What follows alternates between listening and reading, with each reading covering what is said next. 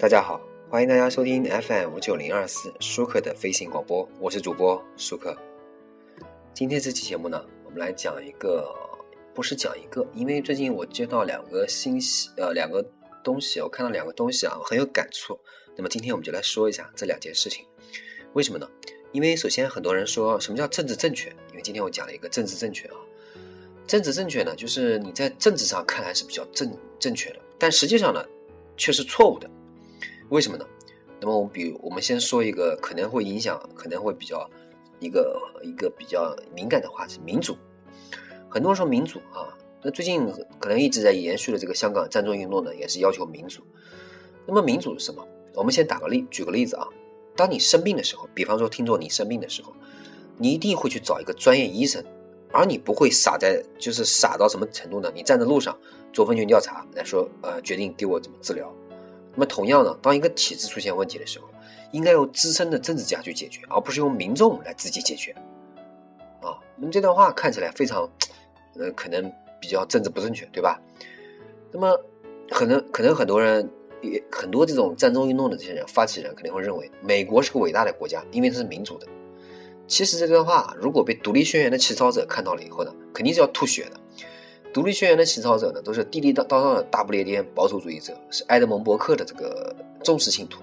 他们是典型的精英主义者，极端憎恶民主制度和民粹主义的。那个时候的保守主义呢，还不带有自由主义色彩。美国制宪党人啊，对于多党派民主的这个体制呢，实际上是持批评态度。他们对于政党都是厌恶痛绝的，或者是鄙夷不屑的，或者是心存疑惧，把这个政党啊看成政府最险恶的敌人。这是华盛顿曾经说的啊。汉密尔顿和亚当斯呢曾经说，我是最可怕的灾难。这个托马斯耶夫杰弗逊呢曾经说呢，是施政者最严重的堕落。托马斯杰弗逊呢，为了同党派意识划清界限呢，甚至还曾经这样说啊。如果非要同政党一起才能进天堂，我宁可不进天堂。那为什么还要进行民主呢？那么可能答案是什么呢？暂时找不到更好的办法了，防止精英自肥。美国的制度呢，准确来讲是共和制啊。它最伟大的地方呢，便是用用选举啊，将民众与决策隔离开来，防止民意裹挟行政决策。当美国刚建立的时候呢，制度设计师呢面临两个问题：如何防止个人权威不受制约的个人？暴政以及如何防止民粹主义野蛮生长导致的民众暴政，现在看来呢，美国在这两个方面做的比较成功。中国目前最荒谬的是什么呢？就是公知们天天高喊制度设计与民主自由。其实建国以来啊，我们官方已经这个从民粹主义这地方已经有很大的问题啊。那么保守主义主义者从来不相信任何理性的制度设计，不相信所谓的民主自由，更不相信照搬一种制度就可以成功。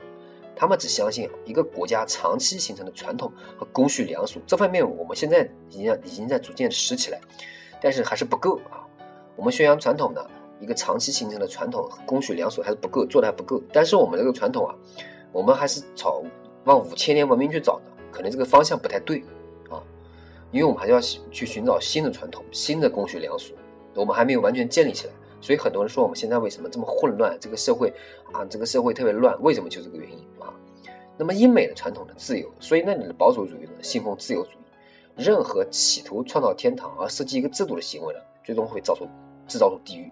任何妄想摧毁所有社会基础引进一种完美制度做法呢，最终必然会导致血流成河。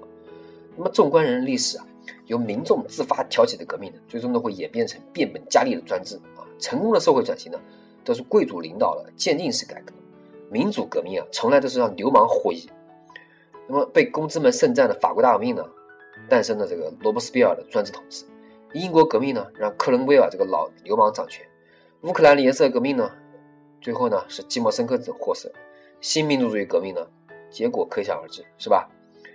那么可能很多人说，你说到这里不在反民主吗？我不是在反民主，我是在反对民主激进主义，或者说右派激进主义。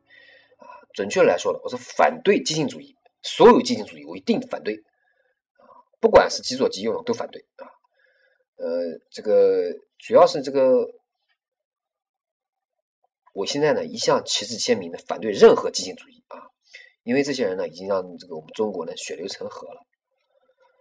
那么接着说完民主，我们来说一个另外一个话题，啊，同性恋是天生的。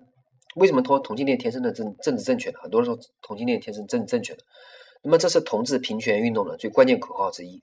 这句话呢是政治上正确的，但事实上呢是错误的。为什么说呢？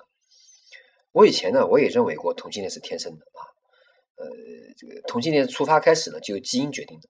直到后来呢，我认识了一个男同性恋啊，他是一个博士，他非常详细的给我解释了这句话。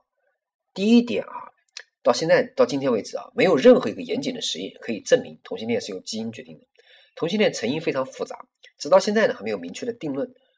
那么第二点呢，每个人都有选择自己性向的权利，对吧？比如我、你、他，作为男性呢，我比较我更加倾向于选择女性作为我的伴侣，可能他呢更加倾向于选择男性。